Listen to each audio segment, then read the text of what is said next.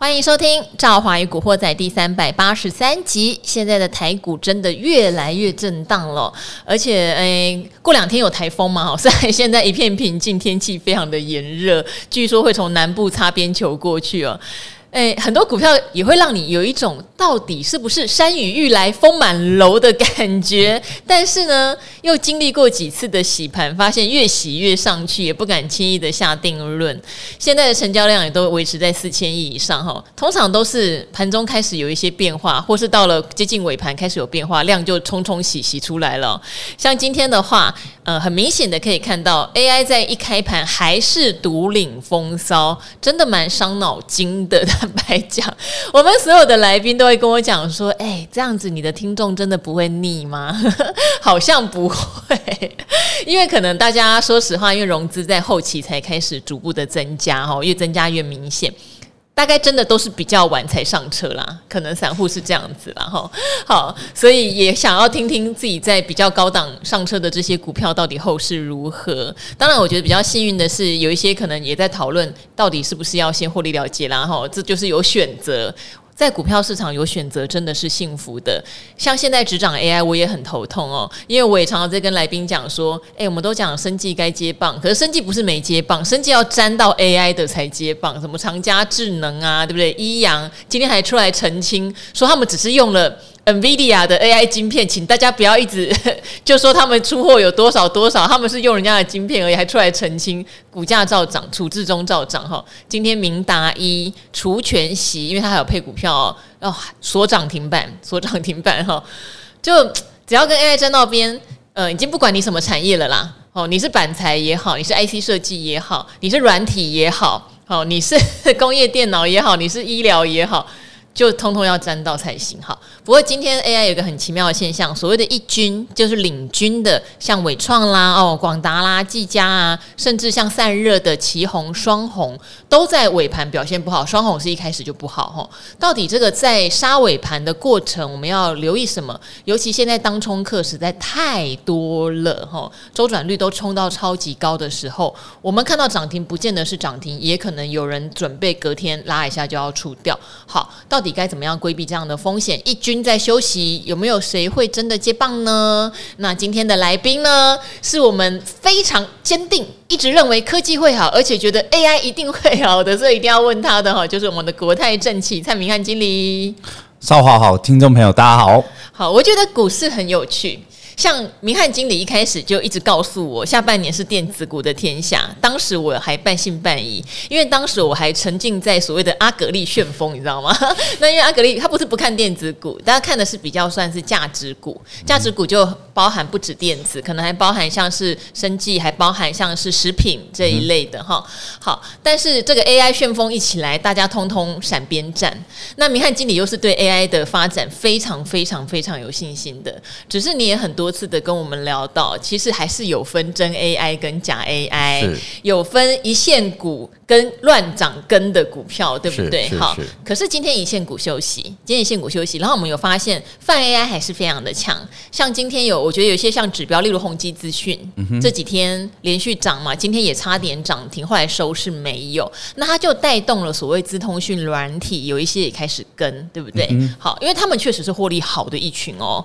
那像呃。工业电脑其实我觉得最指标的是延阳，延阳已经陡峭的涨了好长一段了。对，那今天有一些电供应电脑跟例如像爱讯也涨停板，而且他们的位阶相对都比较低。是。对，所以现在想请明翰经理帮我们分享一下哈，这个 AI 一军在休息是好的机会吗？因为之前每一次大跌，说实话没有减就觉得很可惜，通通都在创新高，嗯、还是我们呃二军的部分或者是其他相关领域且获利好的部分更为稳健？好，今我们先讲整体的架构。我觉得这还是维持这个看法不变了。当然，在 AI 的部分来讲，不会因为这个两个月不小心涨太多，这看法就变更。因为基本面它这个呃订单，这都是必须要出的。那至于是不是呃等于说已经反映了？呃，我们之前就一直提到 NVIDIA 的股价是很重要的指标。那目前角度其实还是都没有太大的问题，所以。我觉得不要从台湾自己可能这个波动过大，有点紧张。我觉得还是从全球角度，而且我个人觉得啦，因为毕竟外资在讲，每个人在讲比比的有够久的，有些人讲到二五年，有些人讲到二七年，甚至有人讲到接近十年，画那个图，呃，给大家那个那个景景象，说未来的 AI 会有多大。那我个人觉得，真的长线这么这么长的角度，其实呃，这能见度是低的。所以我呃，到底会怎样，我也不知道。我也我老实讲，我没有外资那么有信心啦。但是最起码这一两年持续往上的态势是绝对不会改变，绝对不会因为呃，从五月这个 NVIDIA 讲之后，这两个月涨太多，大家这个基本面就改变。当然，就是有可能在短线呃，因为涨势太快的情况下，稍微呈现休息，我觉得是合理的现象。老实讲啊，我刚刚提到，确实我对 AI 族群非常的看好，但是就这几天来讲，在这个台湾的这个 AI 族群。呃，尤其我觉得最重要的关键点还是在当冲比。那我个人觉得，我要告诉投资人一个概念，就是简单来讲，每天这里面有十个人买，有六个人当天都卖掉了。大家其实都不想留隔夜。那你说还有四张，那四张可不可以隔天就冲掉？大家要的，简单来讲，大家都认同。其实，在里面的人不见得认同 AI，他们只是认同这几档股价还会涨。所以大家就想要冲进去赚一点点的价差，那会导致我个人觉得这个到最后会会有可能跟基本面会稍微脱钩，那有可能会导致筹码凌乱的情况下稍微拉回。所以我要告诉大家，我们呃可能包含我还有很多来宾都一直提到说这个 AI 族群很好很好，可是呃回归来讲啊，股价的一个部分来讲，短线可能会有脱钩的现象。所以如果像这种非常强势，尤其是就是刚刚提到很重要的重点，就是当冲比很高很高的个股，切记绝对不要买来放，因为现在绝对不是在进场的时候。那所以人会导致今天像这种刚才提到这种老牌的 AI 股，今天有稍微杀尾盘。但我个人觉得啦，呃，无论它杀尾盘，或者是筹码多么的凌乱，或者是甚至可能未来几天因为。呃，今天的这个杀尾盘之后，整个稍微呈现转弱，但是我还是要重申哦，只要 NVIDIA 不挂掉，这些股票稍微拉回，我觉得合理，但它绝对绝对不会转为反向不断的持续下跌，大家有这个概念，所以大家未来可以呃，这个看着这个局势去找到。比较适合的点位，那最起码这个短时间来讲哦，这个还没拉回，而且筹码非极度凌乱的时候，即使这一段时间，其实我觉得都要大家尽量场外观望。那如果说哎，你的操作就是极度顺利，这每天都可以进去赚个一两千块价差，那也无伤大雅，你就呃顺势能够持续赚到钱的投资人，我觉得还可以继续冲没有问题。但是我在。无论节目上，我常常提醒投资人哦，呃，在在一两年前才有一个很好的例子，就是这个航海王。对，当时在往上的时候，很多人赚了很大一笔钱，但是呃，这个不可能上去，你赚的钱最后全部放在口袋，一定多多少少，因为你你从这档呃股票获了很大的一个获利空间之后，在回档过程当中，你多多少少一定要回吐，诶，这个回吐来的就是比例。如果你能够回吐只有两成，我觉得你是一个非常厉害的操盘人。如果说你回到吐出五成，我我也告诉你，我觉得其实是可以接受。但是如果吐出几乎是你的获利空间，甚至倒赔，那个就是一个很不好的一个操作状况了。所以今年来讲，因为 AI 的一个部分来讲，还没有出现明显做头往下的一个格局。但是我还是要提醒投资人，就是说不要持续的不断的拉高杠杆。就是如果你已经有获利了，尽量把这些获利先放口袋。你不要因为顺哦，想要不断的一直往上加码，我觉得这一次是很大的风险所在。那我们先讲完这个风险的时候，我再回到刚刚提到，如果说目前比较低位阶的个股，我老实讲，现在真假 AI 真的是遍布整个盘面间呐，所以很多的呃，我们看了我们都会觉得很离谱，这个跟 AI 有什么关系？我实在是，也许是我想象力不够足哦，所以。但是我们刚才提到软体业或是工业电脑，其实是很明显的，应该说比例问题。那它理论上就是 AI 族群多多少少是不可能脱离的，因为你所有的 AI 软体之。这你最后你要上了硬体，最后一定要靠软体下去做搭配，才有办法运用。所以只是说每一个呃呃受惠的比例比较不同。但是我老实讲，你说诶，可不可以帮我们做个分析？我老实说，未来因为它的 AI 系统进来之后，大大家这个软体业者才去做配合的动作，所以未来到底能够有多，到底谁受惠怎样？其实就像目前一样，就是这个问题，就像我常常问投资人，你可以思考一下，到底是 Google 还是 Meta，这还是 Microsoft 这几档未来是 AI 的王者？其实现在大家都还在边走边看，所以我觉得软体业者其实就像现在的这个美国的这些所谓的大型的。这个所谓的伺服器业者，其实未来一定有从这几家里面可以找到一家有一个非常大的一个获利空间，而且未来可能是甚至在台股，大家都会觉得这是一个王者。但是目前来讲，其实大家都还在持续观察当中。但是我觉得这个趋势是对的，加上它比较好的现象，就是这些个股来讲，其实它是。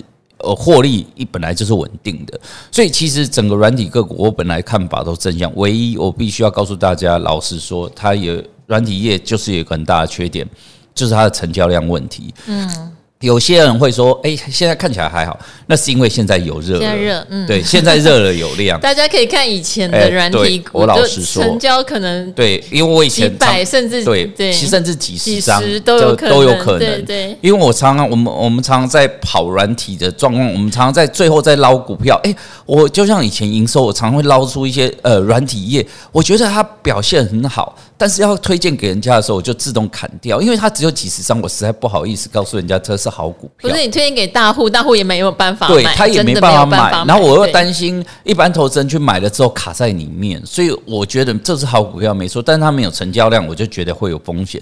但是现在好处就是因为它热度来了，所以它成交量是有了。但是我还所以现在来讲风险是明显降低了。可是我要先。重生哦，因为毕竟来讲，现在是有热度的哦，所以如果你今天进去操作，那你知道进出的点位，我觉得没太大问题。但是如果说你的点位没拿捏好，最后卡在里面，最后整个产业冷掉之后，你可能就会出现流动性的问题。这一块来讲，我们要先跟大家讲到。那另外来讲，工业电脑，我就觉得它它又可以撇除这个问题，就是相对来讲，它流动性以前就相对是比较正向的，只是现在来讲，大。大家都希望跟这个 NVIDIA 能够靠拢或摸到边。那其实，呃，所谓工业电脑跟 NVIDIA 其实还是有些许的距离。当然，他们用法不同，他是买 NVIDIA 的这个些芯片啊，或是他们的对对他的东西来对 GPU 来弄，等于说装到他们的商品里面，让他们的商品更加的智慧化。所以呢，因为大家都希望呢，应该是说，呃，希望是这个。呃，NVIDIA 的上游希望找到那个可以卖东西给 NVIDIA 大赚钱的人，但是我老实讲，呃，所谓工业电脑并不是工业电脑，等于是 NVIDIA 的客户，他买了晶片之后，然后把他的商品弄得更好之后，能够增加他的这个营收获利，我觉得这也是一块中长线一个很好的一个发展。那加上说股价位阶也相对比较低，那这个就过去来讲，他们都是稳定获利。严格来讲，就是说我们把人常讲到高值率绿族群，就会想到工业电电脑也是其中之一。所以这块族群来讲，就是给大家观念，就是获利稳定，然后慢慢的持续往上爬。那目前来讲，其实回归这个疫情过后，业绩面都不是呃太过负向的情况下，我觉得近期才开始补涨，反而可以持续关注。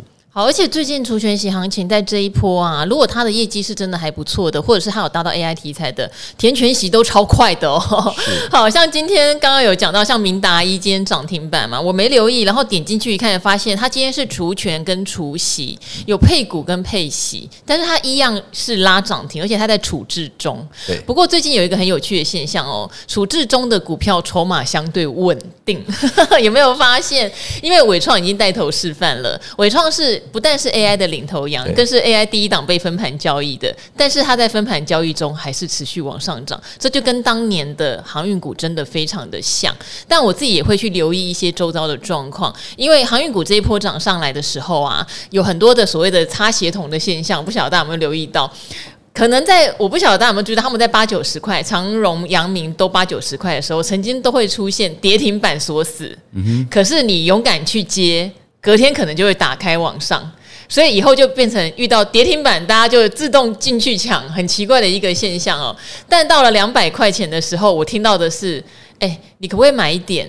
连我们家送那个 Uber Eats 送熊猫的那个工读生，他都有买，他都有买。那你怎么还不知道要买？连他都会买，连他都在赚航运股。我那时候听着觉得真的超毛的。那我今天有看到一个，就是在所谓主持界的前辈姐姐有 po 了一个自己的脸书发文啦。他的意思是我昨天有买 AI 股哦，我今天小赚就卖掉了，觉得我好像赌徒哦这样。可是我看到会觉得有点毛毛的，对，因为会。很高兴的发文，代表说他有觉得沾到吃到这一块嘛？可是平常都根本不聊股票的人，突然发这个文，我就会觉得有点毛毛的。其实这一块来讲哦，这个其实在在的反映目前台湾在这个所谓的 AI 的一个状况来讲，确实有过热的现象。那呃，老实说，我我老实说，我从五月看到 NVIDIA 这个状况，我们就一直极度看好这个 AI 族群，但是。我凭良心讲，台湾的 AI 族群比我想象的要强势的太多了。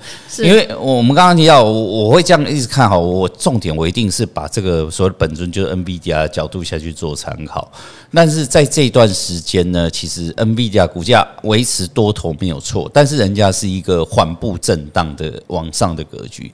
但台湾的 AI 股是呈现这个喷出的格局。那我老实说，其实是呃，我我一直觉得这是一个比较。不正常的现象，简单给大家的观念就是我刚刚提到的，就是说到底热不热哦？通常用这个乖离率可以看到这一档是目前的一个状况。那 N，我就是说 NVIDIA 它现在距我们刚刚之前就不惯告诉大家，其实月线是一个很重要的支撑。那它其实现在是沿着月线往上走，那它事实上它距离月线大概只有两个 percent 左右，可是。这个今像这个目前呢，这个广达的部分哦，它距离月线的正乖离是四十个 percent，所以很明显就是台湾自己有这个这个过热的现象。那这样的情况下，我觉得在这个这个过程当中哦，投资人的部分来讲，当然呃，这个在这个顺势的过程当中，稍微呃，这个所谓。进来沾点光赚点价差，我觉得无伤大雅。可是我刚刚提到，一个正乖离是两个 percent，一个是四十个 percent，所以以后续来讲，如果台湾出现自己。我的意思说，呃，NVIDIA 没问题，但台湾自己出现快速回档的状况，其实也不用太过意外。所以我还是要重申哦，就是长线的一个部分来讲，台湾的这个 AI 股的长线绝对不会因为台湾的筹码乱掉之后，那导致自己反转向下。但是自己涨太多，出现修正，我觉得是合理的现象。所以就目前的角度，我只能说，呃，要赚价差的可以，但是如果长线的投资人可能要。稍微踩一点点刹车。嗯，好。呃，最近盘面上有一些有趣的现象，例如说，像昨天有聊到华孚有没有？华孚连续的跌停板，今天反过来哈所涨停板。呃，昨昨天小哥有来，他说其实华孚的筹码在六天前都没有坏掉，都没有坏掉。那为什么会反转？第一，它小型股，它股本都不到二十亿，所以一旦上面有某一个大户主力可能决定我今天要获利了结开始到的时候，它的筹码就开始乱了哈，一乱。那别人也想到的时候，那就不得了，因为它毕竟从二十几块涨到一百八十几块，这个涨幅已经非常的吓人。那人踩人踩人踩，你就会连续下跌，你就会看到明明本来筹码还不错，会瞬间转坏哦。那当然，很多的 AI 领军的一军有一个好处，就是他们的股本都非常大，他们不太容易因为某一两个大户或外资决定要卖，就产生这种翻天覆地的差别哈。就是他们的波动可能不至于像华孚这样一直连续锁死跌停，今天又忽然拉。涨停这么的戏剧性，这样，但还是要留意高档的风险，因为上面的，说实话，搭船的人，呃，应该不能说搭船的人，搭在 AI 上面的人，现在变得非常多而乱呐、啊，非常多而乱，然后能赚到钱，其实就万幸。你看，宏基资讯都快四百了，正好不是跟你们讲，两百五就卖掉了，喷飞好不好？喷飞只有前三天会觉得不舒服，现在就没感觉了，现在就。来思考嘛，宏基资讯在带动什么？其实像今天金城也涨停板，金城也是一家非常老字号的资讯软体通路公司啊，对不对？它的获利也都非常的好，就可以去思考。因为它今天还搭到一个议题耶，今天不止 AI 的议题，今天还有很多碳权交易概念，嗯嗯、像市值也涨停。昨天的华指很强势，是那精神事实上它不只是有 AI 相关的软体，它更强调是一个碳排放管理的软体，它也有。好双吃喽，好，所以我觉得资通讯。讯软体这一块，如果这个热潮还没有退的话，嗯、那他们应该都有所谓的双吃题材。对，应该说我们常常提到，在这个这个我个人的看法啦，其实。台湾跟美国在科技业有一个非常大的一个差距哦，就是说，在这个台湾的一个部分来讲，主要都还是以硬体为比较重要的一个发展方向，但是美国的一个部分来讲，其实都是以软体为主。那我之前跟投资人讲到这个问题，人家都有点不太了解到底。软体跟硬体是谁比较好？那其实我老实说了，毛利率会说话。哦，对，呃，对，其实严格来讲，呃，有些人会说，诶，这不太公平，因为硬体的部分你有成本，你有你有买实体的成本，所以你必须。这个叠高之后会导致毛利率下滑。那软体的部分来讲，通常都是一个虚无缥缈的东西，所以它成本是相对比较低的，所以它能够创造比较高的这个毛利率。但是我刚刚提到，呃，无论如何讲的道理听起来好像是对，但是毛利率会说话。因为今天我如果开一家这个公司，我当然希望能够找到的商品是比具有比较高的一个竞争力。那我刚刚提到就是说，呃，美国的一个部分来讲，人家是因为。呃，兼他们本来就是呃所谓的整个科技业的掌控者。那当时他为什么不选硬体？当然是他觉得软体比较好赚，所以才愿意去走软体这一块。那台湾的一个部分来讲，只好没关系。那好康被他捡走，我最起码我做呃硬体也还有很大的获利空间。重点我是要做出自己的差异化，那希望做出自己的这个技术门槛。所以这几年台湾当然是这种大企业可以呃为台湾创造很多利益。但是台湾其实虽然说软体产业完全没办法跟美国下去对抗，但是台湾自己有自己的市场存在。那台湾的这些所谓软体业者，他就有很大的利基，因为毕竟来讲，它在地化，所以无论是你未来需要呃软体能够克制啊各样的调整，其实它都有这个一定的空间下去做操作。所以呢，变成说相对来讲，客户的这种黏着度也相对都不错。所以我们刚刚提到，其实你长线看，把这些呃，很多这些软体业者来看呢，其实常年它的营收或毛利率不会呈现跳升，但是它会维持一个稳定成长。那只是我们刚刚提到，他刚刚提及了我他的。过往成交量就是很大败笔，希望说了这次因为透过这个 AI 之后，让这个市场呢能够去看到这样的一个亮点产业之后，那未来的一个角度能够更更关注在这种这相关的这些产业身上，那这块来讲能够未来也等于说还给他们股价一定的公道。好，成交量真的是一个考量哈，因为呃，我以前很常提到一档股票叫大车队，大家如果还有印象的话，也是被赵华卖飞的股票代表作之一。好，他在被卖飞的过程中哈，我那时候讲为什么我要卖，因为有一天我有点想把它变现，就发现超级难卖。你们知道吗？它的成交量那时候一天可能就五张，五张你要怎么卖？我还看过他两张的，真的超级无敌难卖。他明明有这样的成交价，你用成交价挂是卖不掉的，吼，会产生这样的现象。可是后来不是热起来嘛，因为卖飞了嘛，他就有一度他的成交量有将近千张诶。你要想看两张、五张和千张是二十，就是超级多倍，呃，两百倍的差距。对不起，对，两百倍的差距，还不是二十倍呢，吼、嗯。好，所以这个一热的时候就有成交量，但是呢，最近因为看来大车队也比较没有。比较没有话题了哈，所以呢，它股价有稍微修正之外，它现在成交量变五十张，OK，一下又从近千张最高点变成五十张哈，所以刚刚明翰经理提醒的是很有道理的。以前我们会把这些资讯软体的通路股当做存股的好朋友，嗯、高值利率、稳定的每年获利哦，而且每年获利可能还有小幅的成长，嗯、最适合存股了。是。对，那最近是飙起来，飙起来有量。那如果你是用短线操作的心态，嗯、那就切记你在做波段，我觉得这件事情很重要。但如果你是以长线存股的角度，也许你要选一个好一点的价位。嗯、我并不认为他们现在的价位是很适合长线存股的，可以买一点放着啦。是是。对，但是我想等到热潮过了，他们会有更值得买的价钱。嗯、没错没错、嗯。只是现在大家在讲 AI 扩散，我觉得对我来说，他们是我比较买得下去的族群，嗯、因为本来的 EPS EPS 就很好，然后你也可以看到他们每一档几乎全部都填息。嗯、我觉得这样就已经很棒了。他们还原息纸也是创新高的一个价钱，我觉得已经很棒。那工业电脑的话，我觉得也是一个我以前就很喜欢的族群，也是以前的纯股好标的呀、啊。哈、嗯，好，研阳这一波上来，我是蛮惊讶的。以前工业电脑有双雄，就是延华跟研阳，嗯，好，可是研阳的股价是落后延华非常非常非常多，用三个非常。好，但这一波研阳真的超级彪悍的，因为他也搭到他说有 AI，嗯，好，所以大家也可以留意哦。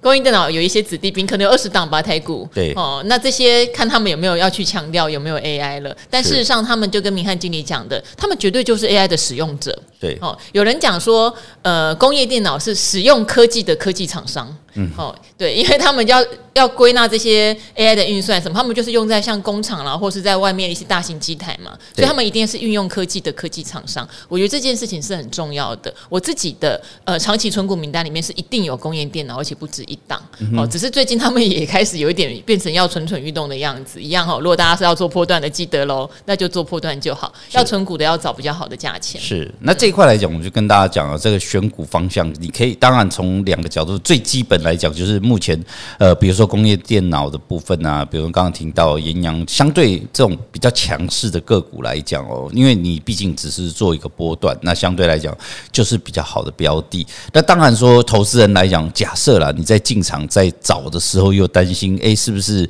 呃会很怕每一次呃。进场都运气不好，很容易又出现反转。那这个时间点来讲，工业电脑其实就是一个呃，这个寻找方式。其实我们。过往我在找工业电脑，我们刚刚提到它是一个很特别，它是一个高值利率族群。那有一些公司来讲，就是常年它的获利呃不错之外，而且它还很特别，它还稳定成长之外，它赚的钱居然还可以配给大家，所以相对来讲，等于说它在这个 ROE 的控制来讲，算是非常好的公司。所以我的意思说，你可以除了选择强势之外，你可以选择一些等于说呃维持稳定高值利率的个股来讲，相对而言下。大档也会具有一定的一个支撑呢。好，哎，我讲个延华的小故事，好不好？延华那时候呢，呃，在零八年的金融海啸之后，那时候我还在平面媒体，我就想说来策划一个给大家振奋人心的专题好了。那运气也不错，我还见到台股是四千多点，大家能想象吗？四千多点，于是我们就去捞了一下，就是过去十年。ROE 哈，股东呃权益报酬率一直都在十五趴哦，哎，十五趴是非常高的一个水准。像古鱼常常讲说，能够常年维持在八趴，它就过关了。我们当时是在找，好像近十年 ROE 都有在十五趴以上的公司。然后呢，当然也就产业的特性，他们的 EPS 过去的稳定度，然后筛出一轮，然后想找他们的 CEO 做拜访，因为我们认为这样的公司绝对会在一个大的海啸、大的地震过后，他们是优先存活下来。来的那延华当时其实已经是工业电脑的龙头，如果有大家可以回看一下你们的线图哦，当时他们最低有跌到三十四块哦，嗯 现在延华是四百零七块哦。好，我去拜访刘克正董事长，嗯好，刘克正董事长，那他就这边还有一个小插曲，等下再跟大家讲。本来约不到，后来约到了，好，约到了，我们就去。他说我们的。这个议题他觉得非常的有意义，就是过去十年 ROE 十五趴的好公司，嗯、他就跟我讲了很多经营的理念，然后很生气的说，四十块的研华他真的不敢想象，怎么会被人家就是贱价到这种程度哈，非常的不公平。然后他还讲说，当时啦，现在可能不一样了哈，毕竟是零九年的事情，已经很多年了。他就说，像他开股东会，他都会尽量请同仁去找。不要跟别家撞期。大家知道开股东会的时候，有时候我们那时候当记者多可怜，一天一两百家在开。我要去哪一家啊？不想让你参加的，还早上六点半、七点就在什么某某工业区超级偏僻的，让你五点你真的要参加，你就五点你自己开车下去。哦，他根本就不想让你参加。然后有时候你赶到的时候，他已经开完了。对，所以呢，他就说他会刻意避开大家开股东会的同一天，他希望那一天就只有延华开，然后呢，让股民问到饱。对，他希望大家知道他的经营没有问题，很透明，他也很努力这样子。嗯、对，好，所以那一次采访我就感动到不行，但感动到不行呢，也没有买，也没有买。不然你刚刚提到这不止不仅止于这不仅止于股价涨了十倍之外，你没有想过他十年他光配息的这股息在加，就超过那个四十块的股价了对对，远超过这四十块的股价。简单来讲，这个就是我们这投台湾人最喜欢就是配股配息。息，把你的成本全部出清之后，每年它都还有固定的这个所谓的收益可以领。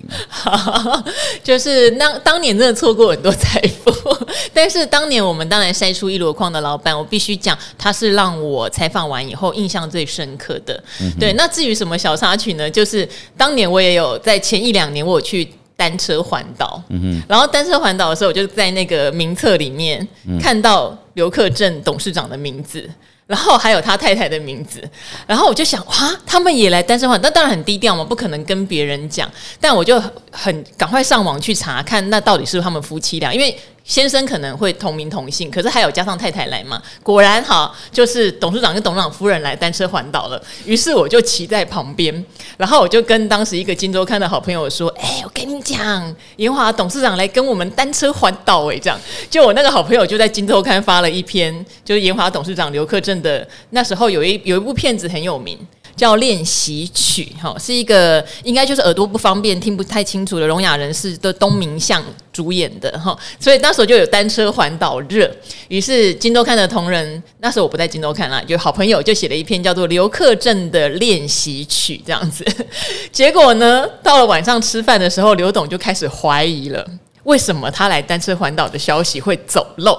于是我们就坐在同一桌排同一组，他就开始一个个问：“哎，你是做什么职业的呀？哈，你是做什么职业的啊？啊，有什么日文翻译吗？哈，工程师啊什么的。”然后问到我的那一刻，我就说：“我要上厕所。” 我就跑去上厕所了。好，所以后来我约刘董的时候，一开始他们公关是把我挡掉的，但因为我们一起环岛，我们有名册，我们有对方的手机，所以我就直接发简讯说：“对不起啦，其实是我，我就是记者。”然后我就把题目发给他，我觉得他非常的宽宏大量，就说：“你这个题目很棒，没有问题。”对，那公关还反过来说：“啊，李小姐，你认识我们老板，你要讲啊。”好。一个很有趣的小故事跟大家分享，这真的是因为你有承认之后，后面才有这么延续的连续这个连续剧。好，真的很有趣。我觉得那时候当记者，为了要拜访到希望拜访的对象，我觉得也是蛮用心、蛮努力的啦。哈、嗯，好，鼓励大家多多出外运动，会有一些意想不到的收获。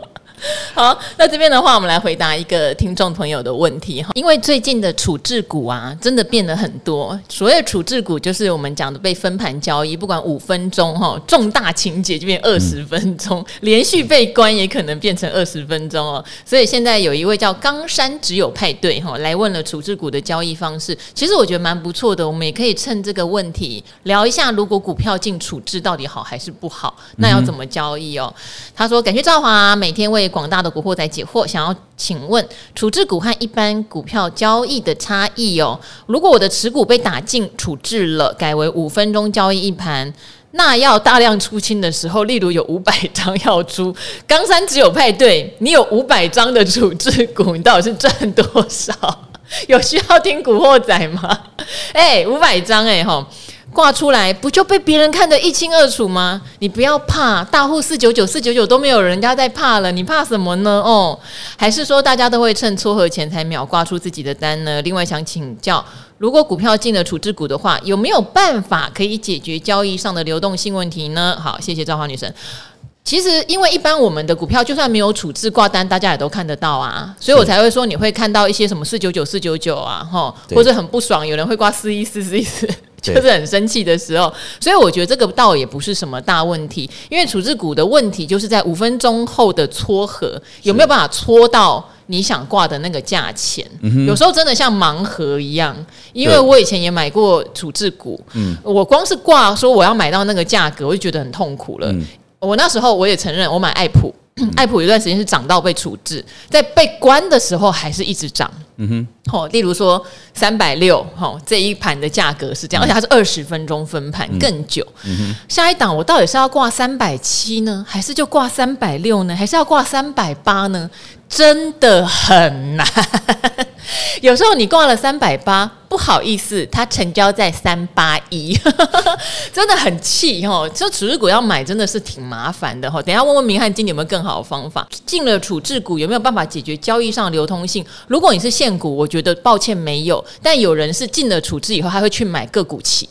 他会去买个股期哈，因为有的人是越关越大尾，越关越大尾，像伟创就有个股期啊，广达有个股期啊，广达是还没有被关嘛哈，他们都有个股期，所以有的人会选择说，如果你这一档个股有个股期的话，他就不碰个股，他先去玩个股期，是，他就没有流通性上的问题。通常股期的成交量也会稍微等一下，就是它撮合价啦，会等，可是至少你在买卖上面流通性是比较好的。好。我们先讲一下这个呃处置股，我个人觉得这处置股的问题，大家先了解为什么会有这个东西，就是政府希望大家冷静，冷静，对，就这样，这是一开始最终的目标。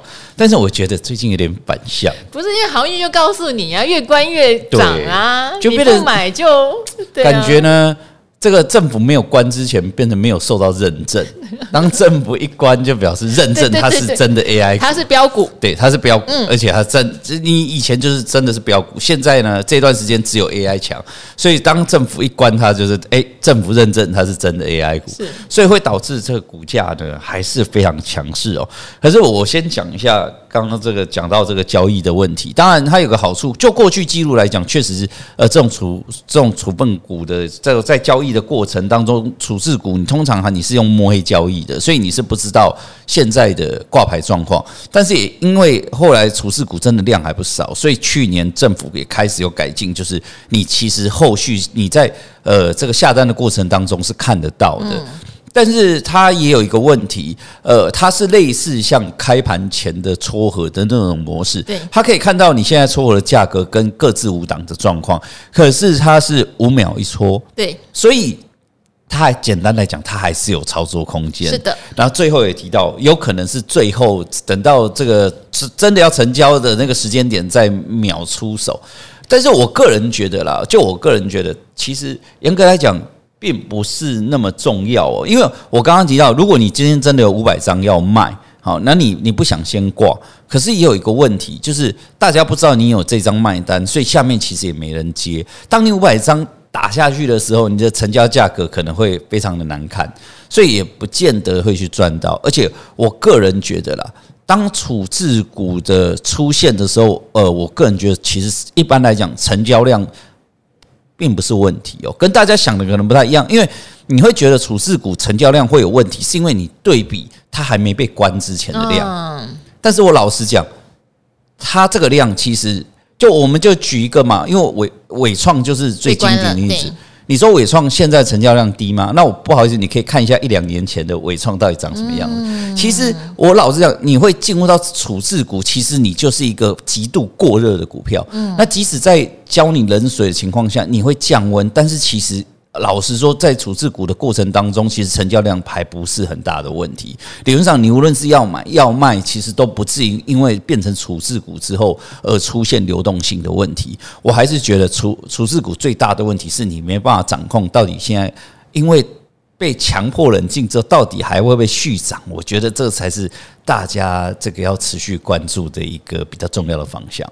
当热潮来的时候，进处置哈，冷静一下，反而在有一些筹码专家的眼里，例如说像小哥哈，或者像之前来的 Eason，他们都认为会比较好，对筹码反而比较好。因为就像你讲的，你有五百张，你应该不会选择在处置的时候想要把它灌压下来，对不对？哈，是好。然后大户也会去评估这档公司如果进处置之后该怎么样来、嗯、来判断哈，甚至有一段时间都有所谓的出关行情，嗯，明天要出关喽，哈，或是对，那通常出关会有出关行情。我也买过有出关行情的，很久，二零二一年的天域吧，那时候驱动 IC 根本就爆喷，也是一样，你看跟华孚根本没有什么两样，从二十二三十块涨到四百块钱，所以中间好几次进处置。那我还记得，我们就在第一次进处置的时候观察了一下，结果一出关它是先跌停哦，嗯，一出关是先跌停，因为那时候。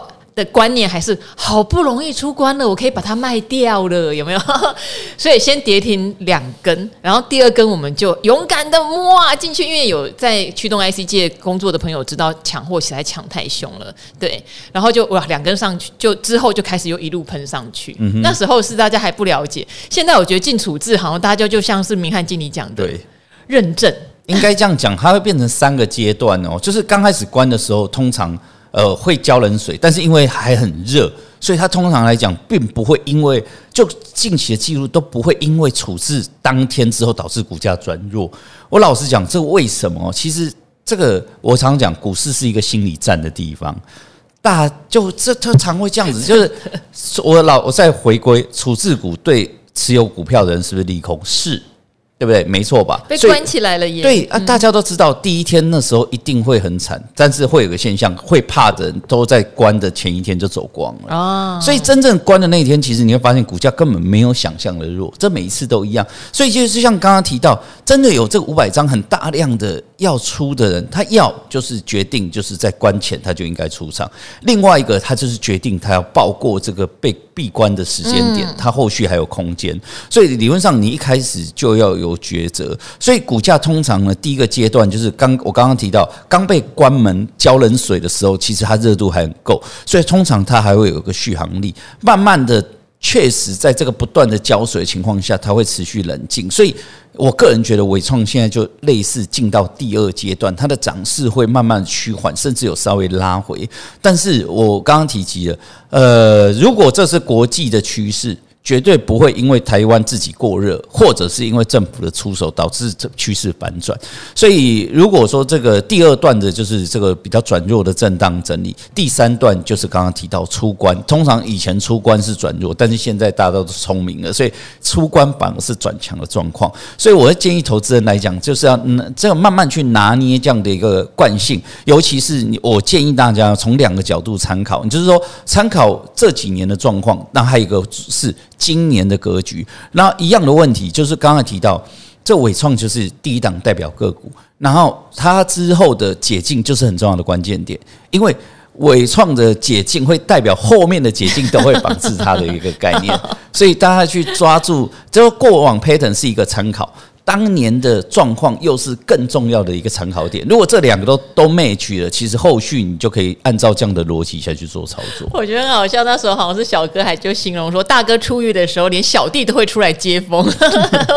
好，看看今年的 AI 股有没有这样的现象哈。不过也很谢谢这个冈山有派对哈。